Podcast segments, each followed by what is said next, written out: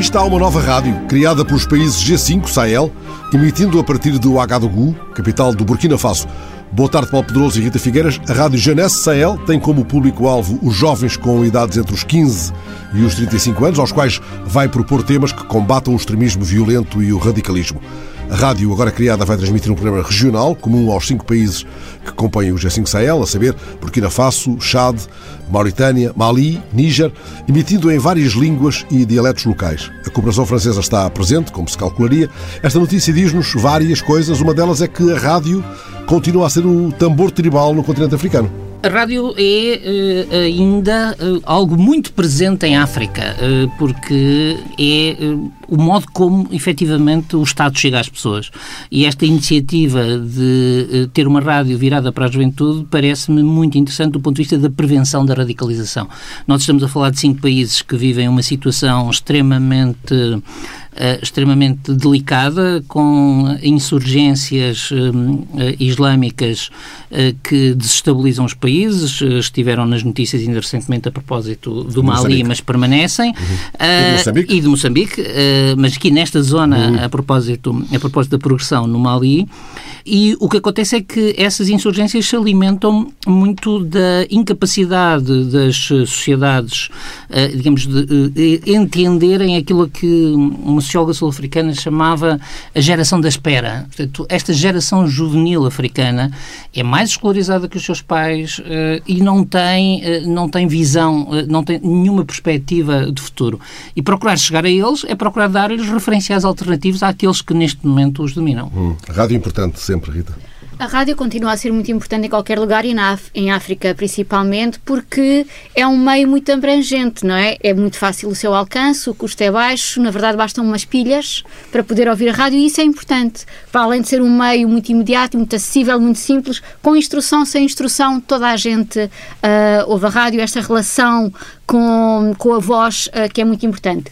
Por outro lado, a rádio também continua a ter uma função muito importante na comunicação para o desenvolvimento, que é também o que aqui é proposto nesta rádio, numa agenda de, de desenvolvimento, e também esta ideia de que a rádio tem uma função educacional formal e informal também. E como todos os meios de comunicação e a rádio também, ajuda a expandir os horizontes porque oferece outra forma de entender os assuntos, ajuda a construir o sentido de comunidade, uma reflexão uh, em conjunto, porque muitas vezes a escuta é partilhada, ela é feita em comunidade. Isso também ajuda a que essa mesma comunidade discuta os assuntos, pense sobre eles e, e ajude a construir em benefício dessa mesma comunidade, como eu dizia. Aliás, na, na África Central há muitas rádios comunitárias. Exatamente, as rádios comunitárias que são fundamentais e, e, que são mesmo muito mais importantes até que as rádios de Estado, do Estado uhum. e as próprias as rádios comerciais e que têm essa natureza participativa, portanto as pessoas também se envolvem naquela mesma produção, o que é extremamente importante para os ganhos sociais que daqui se podem retirar e principalmente tentar uh, minorar toda esta, esta tentativa de radicalização que se encontra em muitos países em hum. África. Estes países do Sahel desenvolvem há pelo menos quatro anos uma estratégia de cooperação para combater os jihadistas. Esta é ainda uma trincheira decisiva, dados os meios de que os próprios jihadistas dispõem? Sim, porque uh, há uma coisa que não podemos esquecer. Uh, o, o, estes grupos terroristas uh, também vivem da capacidade de gerar adesão. Uh, portanto, não são forças militares estrangeiras, não são, embora também tenham combatentes estrangeiros, uh, mas uh, vivem da capacidade de transformar a exclusão social e, como eu dizia há pouco, a exclusão de muitos jovens numa fonte de identidade alternativa. E, portanto, o, os movimentos jihadistas aquilo que começam por oferecer é uma espécie de redenção individual uh, e uh, uma oportunidade de dar um sentido alternativo à vida. E, portanto, há uma guerra ideológica a ser feita uh, e essa guerra ideológica durante muito tempo não, não foi bem percebida pelos Estados.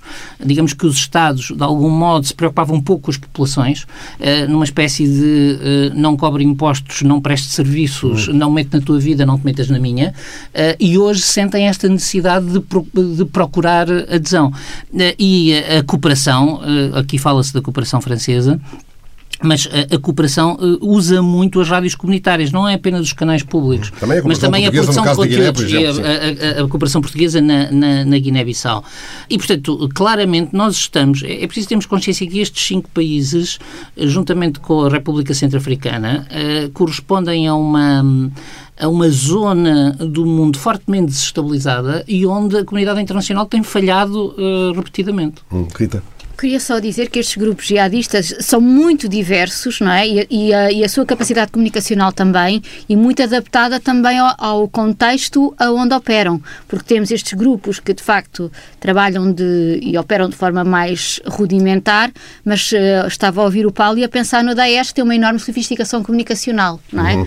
Em termos de aparato, de produção, de meios, uma estratégia de comunicação fortíssima e por isso tão rapidamente também se conseguiu implementar e difundir através de todos os meios de comunicação nomeadamente digitais. Certo. Por estes dias foi lançado um livro uh, interessante de um jornalista, advogado, constitucionalista argentino, ele chama-se Horácio Minotti, edita a revista Infobay, já muitas vezes trouxemos aqui temas eh, encontrados nesta Infobay. Eh, ele situa nesse livro os rumores, os boatos, como eixos da nova comunicação política.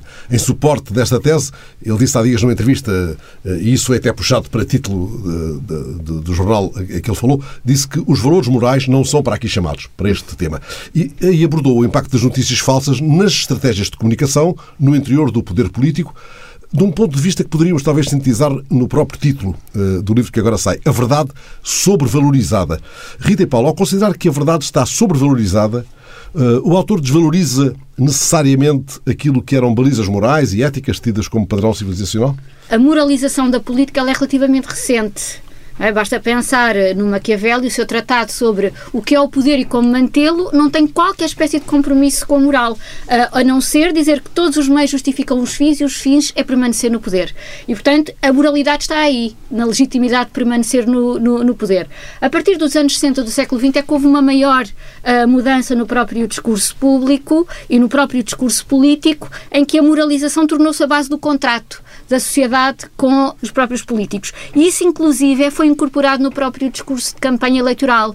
E principalmente depois do no rescaldo do caso Watergate, em que os políticos começaram a utilizar as questões da honestidade, da decência, da ética como slogans de campanha. O Jimmy Carter fê-lo, o Bill Clinton também, e tornou-se de facto aqui esta questão muito importante da moralização dos cargos públicos, também relacionado com algo, uh, enfim, muito presente atualmente, que é a crescente regulamentação da vida, da regulamentação jurídica da vida política, que também a par com o crescente escrutínio dos média, que fez com que a moralização e um crivo moral estivesse subjacente ao desempenho político e na forma como se observa e se analisa esse fenómeno político. Hum, como é que o Paulo olha para isto? Os rumores e os boatos uh, sempre fizeram parte uh, das estratégias de antagonismo político. Uh, eu já aqui citei uma vez, o Ao Passo que Mata o Mestre é, talvez na Sim. nossa, a na nossa, digamos, nossa história, Sim. o primeiro caso tornado famoso de procurar manipular a opinião pública, ou digamos, procurar manipular um movimento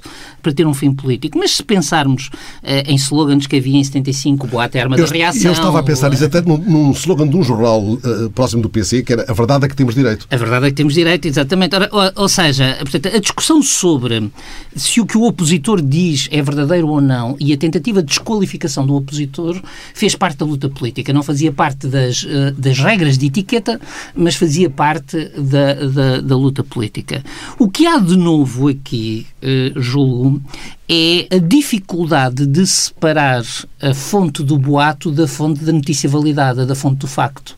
E, portanto, nós tínhamos quer que, porque normalmente o facto era noticiado de forma escrita ou noticiado na televisão, o boato era difundido de forma oral ou por, digamos, eh, campanhas mais ou menos subreptícias. Mas, Paulo, desculpe interrompê-lo, o boato e o rumor. Ele mete aqui o rumor. E, e o rumor sim, aparece muito nos a jornais. Insinuação, quer dizer, a insinuação, diz, diz, uh, diz que, consta diz que, que, há rubricas com títulos desses. Sim, mas, eh, mas repare, acabou de dar um bom exemplo do grande problema. É que nós passámos do diz-se que na rúbrica de mexericos para o jornal X apurou que sem citar a fonte uhum. nas notícias sérias. Uhum. Uh, e, portanto, no fundo, uh, do meu ponto de vista, o que aconteceu é que uh, aquilo que a Rita estava a dizer, que é o surgimento da verdade como, como valor fundamental da comunicação, levou também a que houvesse uma certa erosão, uh, erosão da verdade e, portanto, nós deixássemos de ser capazes de separar, de separar estes planos. No entanto, há uma pergunta que nós nos podemos colocar: é legítimo um político mentir?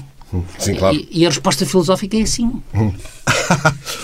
O livro apresenta-se como um manual de controle e utilização de rumores e boatos, e nesse sentido, o autor considera que o pior que alguém pode fazer é desmentir um rumor que o atinja, pois isso, de algum modo, corrobora o que é transmitido pelo rumor.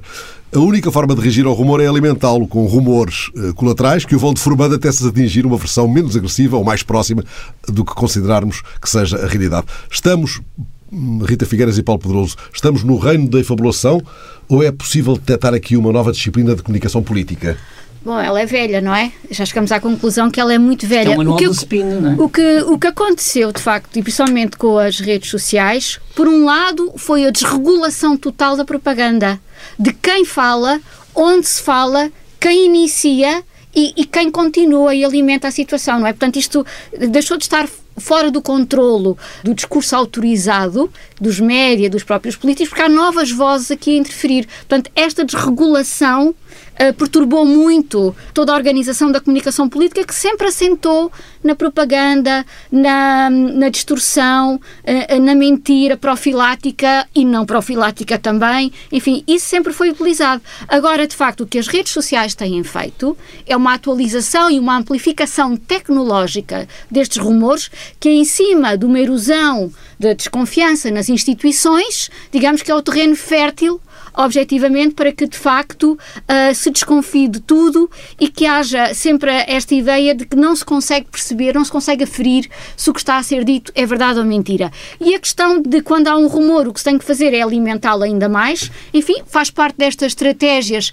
também associadas a, às fake news, que também não são outra forma do que uma atualização em jeito de slogan mediático também dizer rumores, dizer propaganda e dizer outras coisas que já existiam sob a forma de outras palavras palavras noutros tempos, que é também esta ideia que é, se há uma inundação de informação uh, sobre um determinado assunto, vamos então fazer ainda uma avalanche maior, para gerar cada vez mais confusão e a enorme dificuldade de distinguir convicções dos factos. E é essa baralhação que alimenta tudo isto, porque não conseguimos distinguir o que é verdade, mas também não conseguimos distinguir o que é mentira. Paulo. Este é o grande drama que a vítima do rumor tem quando sente necessidade de o desmentir, eh, porque, de facto, o desmentido funciona como um segundo momento da existência, eh, da existência do facto ofensivo e acaba por funcionar até quase como uma naturalização. Eu lembro-me de uma vez falar com consultores de comunicação política do, do presidente Fernando Henrique Cardoso uh, e que diziam a propósito da batalha da primeira batalha política entre o Fernando Henrique Cardoso e o um, ehm, Lula, em que o Lula uh, acusou uh, o Fernando Henrique Cardoso uh, de algo que ele considerava muito ofensivo e eles responderam por e simplesmente não responda porque ele usou palavras que no glossário que a Globo usa não são entendidos pelo brasileiro médio. Ao desmenti-lo, vai estar a traduzi-lo para, para, para, os eleitores e é você próprio que, digamos que vai dar legibilidade ao rumor. Isso é incrível. A estratégia seria o silêncio porque... E foi. E, foi. Mas aí é sempre, porque sempre se responde, está-se a dar mais munições para que façam alegações contra alegações, alegações contra alegações, e assim o assunto é interminável. E não se fala de outras coisas. Ora, já não precisam de apresentação os comentadores residentes do Magazine dos Domingos, o sociólogo e professor diz que é Paulo Pedroso, e a professora de Ciências da Comunicação e Comunicação Política da Universidade Católica de Lisboa, Rita Figueiras. De qualquer modo, fica feita a ficha da emissão, na qual incluo, é claro, a repórter Teresa Dias Mendes e o sonoplasta José Guerreiro. Vamos manter-nos no dossiê da comunicação política. Peço a vossa resposta para a pergunta feita há dias pelo El País, na sequência de um pedido de desculpas de Angela Merkel no último 24 de março, em pleno eh, Parlamento Alemão, a propósito da política de confinamento.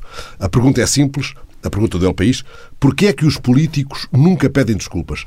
A resposta é igualmente simples ou não há uma teoria sobre a eficácia ou o valor de um pedido de desculpas na comunicação política? Há alguma ligação com o que dizíamos há pouco, porque basicamente o que Angela Merkel fez eh, correspondeu a um caminho de desacralização da política. Uh, e, portanto, uh, eu diria que o outro lado da tal sobrevalorização da política da verdade uh, é esta ideia que os políticos têm que ser mais próximos da experiência do cidadão comum. E, portanto, a, a Angela Merkel vem assumir uma falibilidade que a torna, um, que a torna mais, próxima, mais próxima das pessoas. Um pouco mais humana? Uh, porventura. uh, e, e, mais, e sobretudo, uh, joga com um elemento que hoje também é importante na comunicação política, que é o eu sou como vós. Uhum. Eu sou o que é voz, importante numa altura em que há mexidas no partido dela Mas também. que no passado era visto como um sinal de extrema fragilidade e que ainda hoje é visto como um sinal de extrema fragilidade em muitos contextos políticos. E, portanto, uh, os uh, políticos tendem muito a usar uh, uma espécie de dogma da infalibilidade e, portanto, e a tentar ver o erro como uma fonte de, de, fraqueza. E só se pede desculpas em última instância. E só se pede desculpas em última instância e, tendencialmente, aliás, o, o que é clássico é quando é preciso pedir desculpas, pede-se alguém que peça por nós. Esse é o papel que normalmente se pede ao porta-voz ou, uh, uh, digamos, ou, ou, a alguém que aparece como a, a pessoa que uh, assume as dores para afastar a atenção de quem efetivamente cometeu o erro. E neste caso, Rita, há um sentido de última instância neste pedido de desculpas ou a coisa é mais, é mais pensada e mais funda? A desculpa é uma estratégia de comunicação política de crise. É? Ele tem uma função dentro da comunicação política de crise, que é ou tentar prevenir conflitos, ou tentar recuperar uma relação que pode estar ali em tensão, tentar restaurar a coesão, que foi esse o contexto, não é? Portanto, quando nós pensamos na função social da, da, da desculpa num contexto político e de comunicação uh, política de crise, é preciso ver a, a cultura onde ela acontece, o contexto em que acontece, e há aqui uma questão fundamental de género porque a desculpa, há registro de pedidos de desculpa em política muito mais de mulheres políticas do que de homens.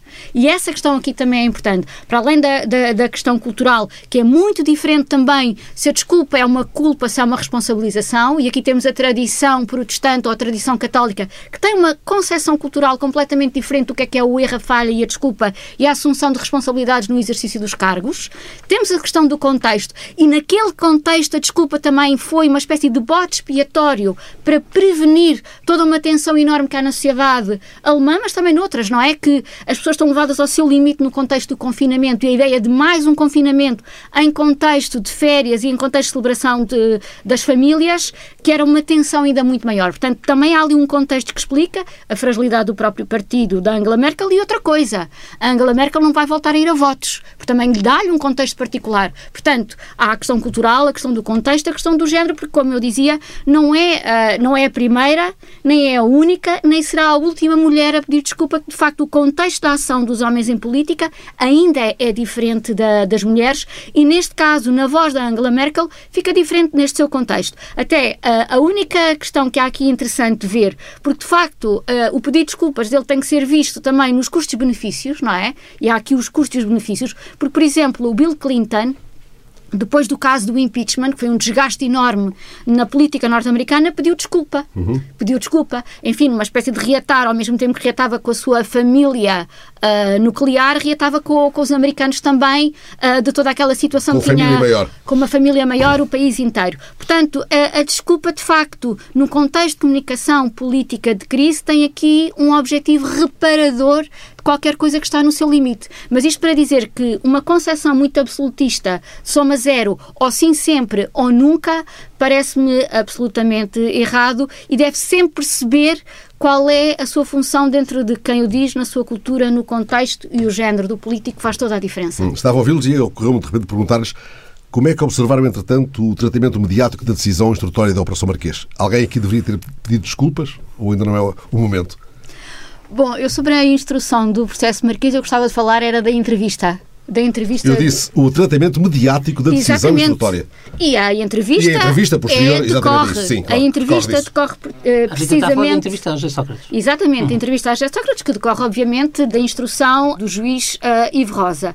A minha questão que eu gostaria de colocar é para que é que serviu aquela entrevista? Onde é que está a sua pertinência? Para além, obviamente, percebermos que uh, a TVI uh, agendou-se, agendou-se nos outros média, foi uma, uma ótima oportunidade de dar enorme visibilidade à marca nos outros média, nas redes sociais, por aí adiante. Agora, uh, nada de novo, veio nesta entrevista e não podia haver nenhuma expectativa que assim fosse. Porque, como é óbvio, o José Sócrates, ainda que mais quebrado, diferente de outros tempos, como também menos noção de poder, e isso dá diferença na, na atitude, ainda assim utilizou precisamente as mesmas estratégias de sempre, que é da desclassificação do momento. Porque está lá, reconhece o momento, a coreografia do que é uma entrevista, quais são as diferenças nos papéis, porque é diferente o papel de entrevistado, o papel de entrevistador, a autoridade da pergunta, e desclassificou sempre o momento, como fez no passado. E, portanto, e obviamente também não era ali, queria dizer coisas diferentes do que já disse, nem assumir nenhuma espécie de culpa de alguma coisa que, com a qual nunca tinha feito Mas no isso passado. quer dizer que, no seu entender, a entrevista não faria sentido? Exatamente. Uh, não considero que a entrevista faça sentido. Obviamente percebo no sentido de audiências, dá uma vantagem competitiva e é uma resposta também a uma cultura das redes sociais que as televisões e os médias em geral estão absolutamente dependentes e consideram que é por aí que é a sua salvação. Agora, do ponto de vista do contributo para, para o esclarecimento, obviamente que não houve ali nenhuma espécie de, de, esclarecimento e contribui para a estratégia de comunicação do próprio, do próprio José Sócrates, que depois de ter feito aquela conferência de imprensa improvisada, depois da, da ida, depois de estar lá no, no tribunal, ouvir uh, o despacho do juiz, depois de ter escrito os artigos de opinião no público e na Folha de São Paulo, esteve na entrevista, hoje lança o livro. Que afinal e... era 2018, segundo já surgiu na Sim, imprensa. mas aqui a, a, questão, o que isto significa é que tem uma possibilidade de continuar a introduzir o seu tema e, se quisermos, a desviar um pouco o rumor no sentido que lhe é conveniente, tal hum. como falávamos há pouco, há pouco, acerca do outro livro. Paulo, e, e do seu entender, a entrevista faz sentido ou essa não é a questão essencial? Eu não gostava, não sou capaz de começar, de começar a história aí. Eh, eu penso que eh, nós, para percebermos o modo como todos e sublinho todos, os protagonistas uh, do, uh, da Operação Marquês uh, jogaram com o Tribunal e os média, temos que ter, parece-me, a noção de que havia, primeiro, há um interesse, um, interesse, um, um interesse intrínseco muito grande. Há um ex-primeiro-ministro investigado por corrupção. Portanto, há interesse público, há lugar para os média. Isto teria sempre que ser uh, muito, muito coberto. Mas há um bocado original, uh, que é, uh, digamos, o, o, facto de os, os média serem avisados do local e do momento e da hora em que vai ocorrer uma detenção à chegada ao aeroporto de Lisboa. E daí até à entrevista. Esse é o momento do pecado original? Do meu ponto de vista. Daí até à entrevista de José Sócrates, todos os protagonistas do processo uh, entraram numa tentativa de jogar com a comunicação, em que eu diria que os média uh, foram mais manipulados do que manipuladores. Uhum. Os média foram eh, agentes das partes, começando por ser agentes da acusação, com a filtragem de, uh, de um olhar que construiu e condicionou, porque no fundo foi construída uma imagem do processo que transformava as alegações, que o próprio juiz Ivo Rosa depois diz fantasiosas, mas que transformava as alegações uh, em factos objetivos, uh, digamos, e, e, em verdades. E, António, e o, o, o, José Sócrates foi, um, ehm, ao longo do processo, procurando defender-se em público. Uh, e, portanto, se nós eh, formos a ver, uh, uh, José Sócrates, em todas as fases do processo, eu diria, complementa a sua defesa judicial com uma defesa, uma defesa mediática. Quanto à entrevista em concreto, eu acho que duas coisas talvez diferentes da Rita. Em primeiro lugar, digamos, quanto ao, ao, ao sentido da agenda, eu, eu acho que a televisão, a TVI no caso, teve a noção de que havia atualidade. Agora, o que pretendeu José Sócrates com a entrevista, do meu ponto de vista, José Sócrates pretendeu duas coisas. Eh, quer dizer, por um lado, pretendeu corrigir a, a, imagem que tinha dado uh, na, à saída do, do Tribunal de Instrução Criminal, uh, que parecia elogiosa do juiz Ivo Rosa, e, portanto, pretendeu recolocar-se para uma posição de ataque uh, ao, despacho, ao, ao, despacho instrutório, que, aliás, aparece depois no processo no dia seguinte.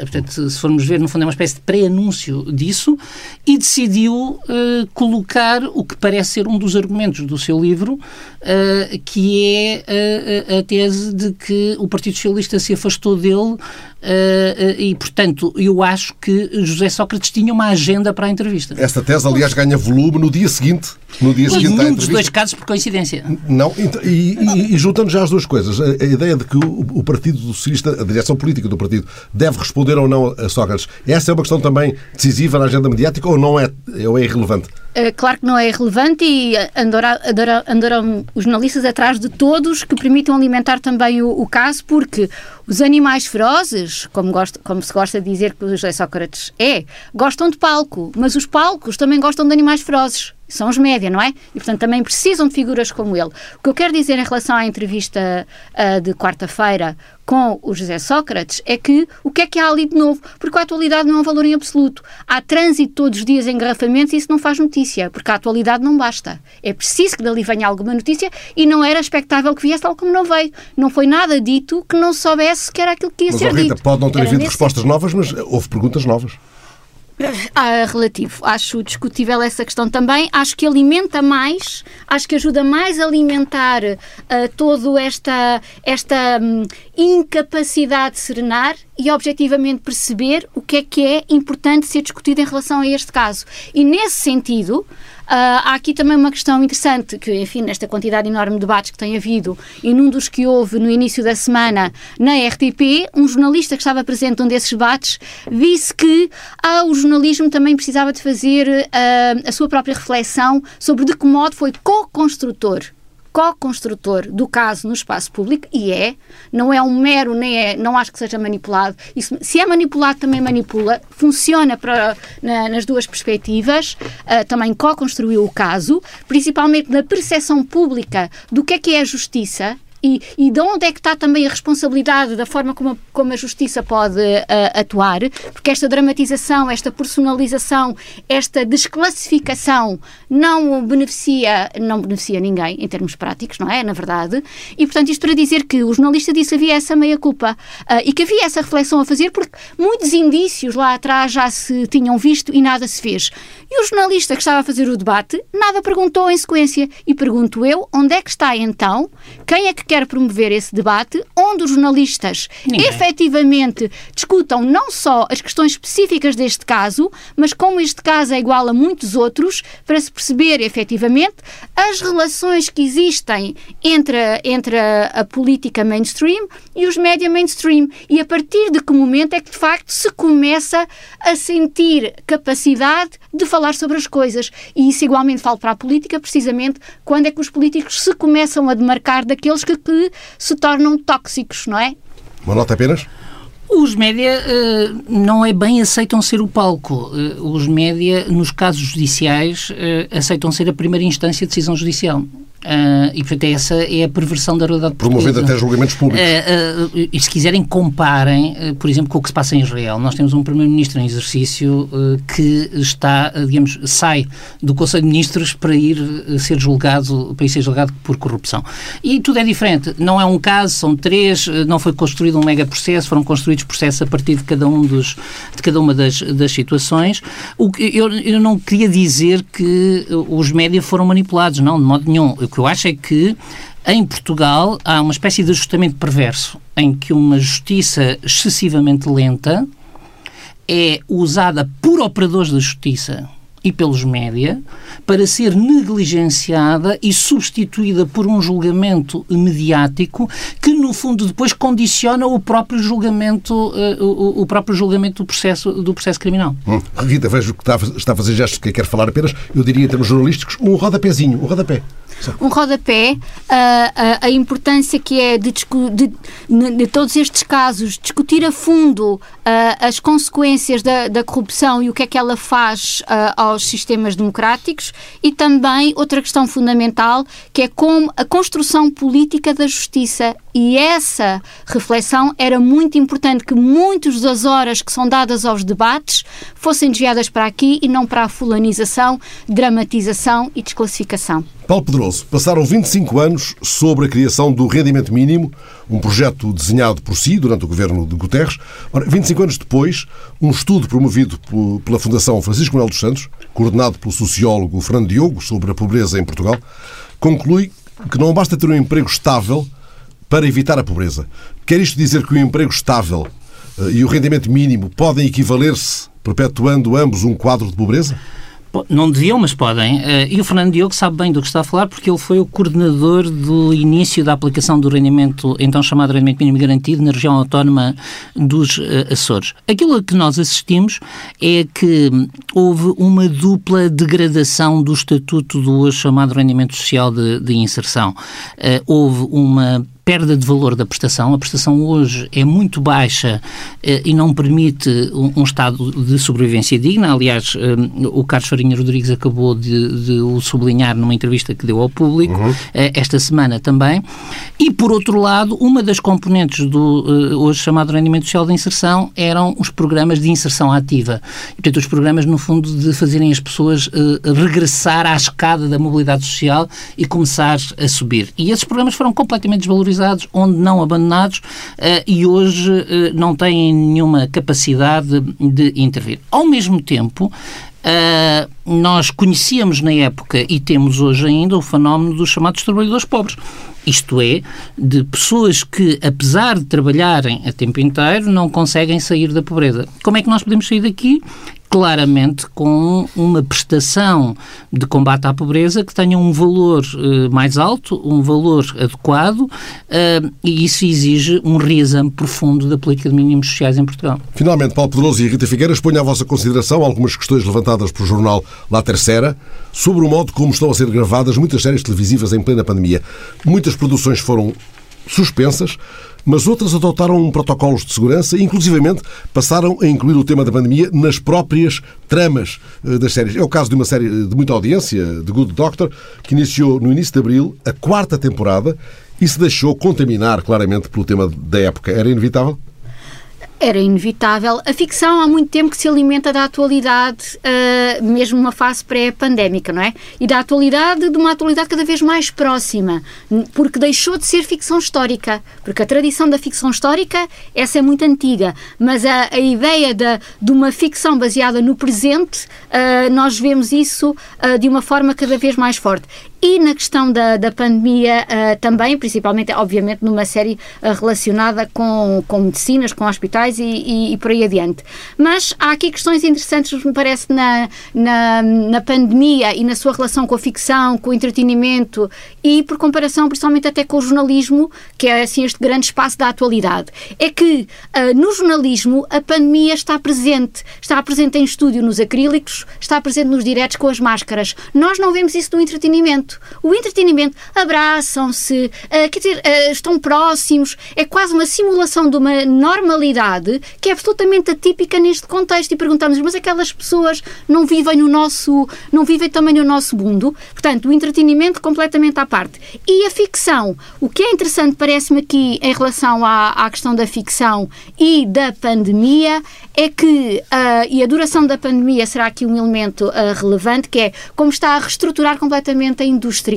Do ponto de vista dos protocolos de segurança no trabalho, claro, isso é fundamental, também da, da complexidade da produção, que é completamente diferente gerir as equipas em contexto de pandemia, mas em, eu diria que em toda a economia política da, da ficção, que é a produção, os conteúdos, a distribuição e a recepção é completamente diferente. Basta ver como nos filmes, enfim, que tentam muitos adiar a, a, sua exibição para as salas de cinema, mas muitos já foram para o streaming e terão que ir. E por outro lado, esta questão da, do, que a, do que a pandemia traz um filão inesgotável de temas não é? E nesse aspecto poderá introduzir aqui alguma lufada de ar fresco para a imaginação de guionistas que, que têm muito por onde explorar ao longo dos anos, sem esquecer toda aquela ficção sem, sem ter presença de pandemia, porque senão há uma fadiga da pandemia que também chega à ficção. Já que falou do modo como os atores estão em palco, ah, em junho do ano passado, o Departamento de Saúde Pública de Los Angeles publicou um documento com recomendações para que se pudessem retomar uh, as filmagens. Entre elas, aconselhou que os atores se maquilhassem eles mesmos, que o elenco procurasse uh, ser silencioso para evitar uh, lançar uh, gotículas de saliva.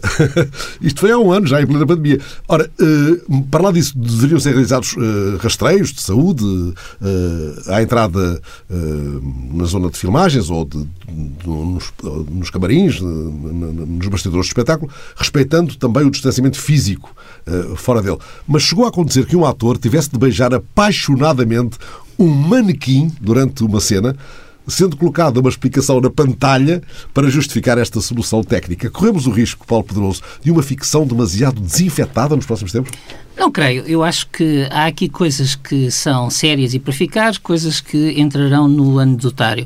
E provavelmente olharemos para este beijo como hoje olhamos para o manual distribuído aos soldados ingleses à chegada aos Açores ah, na Segunda Guerra Mundial. Ou seja, são coisas que eram necessárias no momento e depois ficam rapidamente anacrónicas. Ah, mas ah, julgo que há uma coisa que vai ficar, que é a mudança dos protocolos. A Rita falava disso, a mudança dos protocolos de saúde, de saúde no trabalho vai ficar por muito tempo tempo e tanto quanto julgo saber, por exemplo, em Portugal a produção de ficção neste momento, eh, os profissionais, incluindo os técnicos, são regularmente testados e julgo saber também que até mesmo em programas informativos isto acontece eh, e, portanto, eh, nós o que vamos assistir é à construção de um novo normal, se quisermos, vai entrar tanto no nosso cotidiano até dominarmos o vírus, o teste ao vírus, como entrou não podemos entrar com garrafas de água nos aviões. Uhum. Sim, e os detectores de metais, não é? Funciona como um, um protocolo de, de, chegada a qualquer lugar para regulamentar.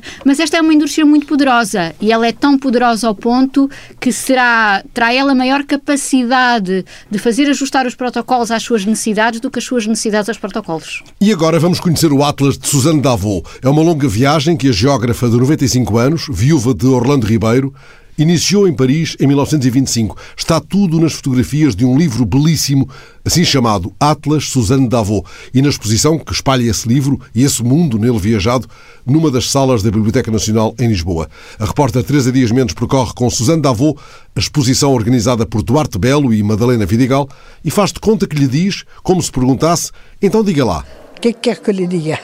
Quero que olhe aqui para esta fotografia desta Suzanne, que é a Suzanne que nos, eh, que nos recebe nesta exposição. O que é que a faz lembrar? É a Suzanne do tempo da África, quer dizer, do começo da minha vida de geógrafa, realmente. Como é que se apaixonou pela geografia? Eu apaixonei-me, talvez pela fotografia, porque na minha família o meu avô já e a minha mãe praticavam a fotografia e gostavam muito de sair de, do bairro de Paris onde vivíamos para ir passar férias na montanha, ver a natureza, andar, ver coisas diferentes e tiravam fotografias. Foi o meu avô que na família criou o gosto da fotografia. Aliás, esta exposição termina com fotografias do seu avô. Com fotografias dele que são notáveis, não é? Era um homem extremamente simples que tinha vindo da sua aldeia de, da Borgonha para Paris para ganhar a vida, mas que eh, começou a andar nos arredores de Paris com o Touring Club, que era a coisa que se criava na altura para descobrir a natureza. E afinal fui criada neste ambiente. De maneira que mesmo muito menina, gosta muito das férias, gosta muito, e desde que tive 12 anos eh, e o certificado de etude, tive direito a ter uma máquina fotográfica, comecei a fotografar. E aí começa tudo, começa um mundo novo. Continuei, depois, mais tarde, como gostava de viajar, e um belo dia o Touring Club organizou uma excursão no Saara fiquei deslumbrada. E quando houve a criação de uma universidade em Dakar, havia um lugar livre, postulei e fui lá. E foi assim que comecei a trabalhar na África. E anos depois já tinha ouvido falar de um colega português que trabalhava também na África. Um belo dia encontrei este senhor e este senhor me pareceu realmente ter muito mais interesse do que todos os rapazes que conhecia. E acabamos, depois de histórias familiares complexas, a casar. E então comecei a viver em Portugal. Está a falar do Orlando Ribeiro, do grande geógrafo. Como é que era a vossa relação profissional? Gostar da geografia do mesmo tipo, quer dizer exatamente viajar, ver paisagem, ver gente diferente, tentar perceber como que as pessoas viviam. O Orlando tinha se formado em geógrafo em Paris, com os mestres dos que foram os meus professores logo depois da guerra. É uma visão da geografia que era a mesma. O mapa era o mesmo, não é? Isso que isso explica em parte a facilidade com a qual eh, começamos a trabalhar juntamente os dois. Mal nos conhecemos, eh, Viajamos muito, mas o Orlando também tinha começado a fotografar muito cedo e tem também uma coleção extraordinária de fotografias. De Machiavelli também tínhamos a mesma maneira de encarar a paisagem, de fotografá-la e depois, a partir destas coleções, de escrever livros. Caminhavam juntos? A mesma maneira de conceber o mundo. É o mesmo olhar, não é? A forma de olhar o mundo. Próxima. De maneira que facilitou muito a nossa colaboração durante muitos anos eh, aqui na, na Universidade de Lisboa. Agora, deixe-me aterrar, dar assim um salto enorme no tempo, já não fotografa sim, sim. há muito tempo, porque sente que já não tem a competência para retratar e tirar... Que não, não vale a pena fotografar se não é para que as fotografias ficam como documentos utilizáveis por outras pessoas. Para isso tem de ter uma localização, uma data e um mínimo de, de explicação o que dá muito trabalho. Tirar uma fotografia é muito fácil. Uh, preparar a documentação que a torne um documento utilizável é um trabalho muito mais que leva muito mais tempo, não é?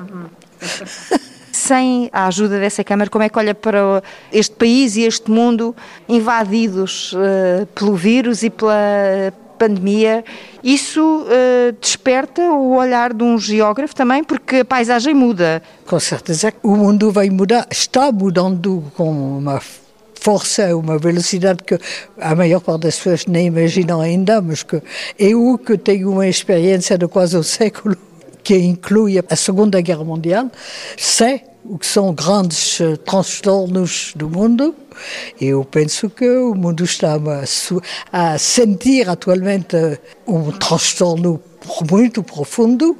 É evidente que os fotógrafos têm de, têm de ver isso, de, de registrar isso. A fotografia é uma arte que continua, não está interrompida. Penso que as fotografias que se vão tirando atualmente do mundo atual e dos problemas atuais são documentos de uma importância formidável no, no mundo do futuro. E no seu dia a dia, qual é o seu atlas? Que paisagens percorre a Suzane?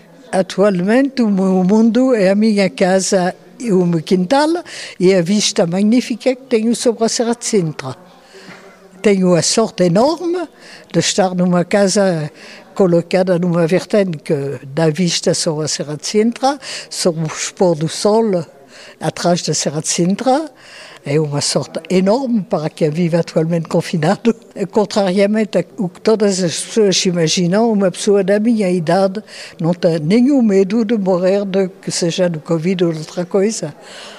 Todos os jovens à minha volta têm um medo terrível de me contaminar. Felizmente, há alguns que vão me visitar. Mas há pessoas que não me vêm visitar porque têm medo de me contaminar, o que é um absurdo. Porque morrer do Covid ou morrer de outra coisa, na minha idade, é exatamente igual. Mas é porque querem tê-la por mais tempo? Mais não. tempo, um ano ou dois, que é a importância que isso tem numa vida. A minha vida é o que está aqui. O que está aqui, o que estamos a ver aqui, que está à nossa volta. O que está aqui registado, isso que é a minha vida. Não é? São testemunhos da minha vida. E este ano é um ano de quê? Um ano de quê? Sim, para a Suzana. É um ano da, da minha velhice, onde tenho a sorte de ter, de ter comigo muito bons amigos, um neto uma neta que me ajudam muito e além disso deste do Duarte das pessoas que apareceram que se interessaram pelas fotografias e que organizaram esta coisa formidável uhum. estou muito contente com isso não é muito contente ah, claro. É um prazer enorme para mim que todo este trabalho não fique metido em gavetas e vai ter uma difusão pela exposição, pelo livro, difícil de imaginar, não é? É fácil que as pessoas passem um momento agradável aqui a descobrir uma coisa, outra, a, por seu lado, depois ver a paisagem de outra maneira. São fotografias que nos fazem olhar para a paisagem de outra maneira. É, penso que sim, pelo menos é a minha esperança, não é? Que isso pode suscitar a muita gente o gosto de fotografar paisagens e de, de descobrir o mundo. E a geografia é a descrição do mundo. O Vasto e Magnífico Mundo, o Atlas de Suzanne Davot, um livro e uma exposição dentro de uma conversa mais larga que passa hoje na TSF depois das quatro da tarde.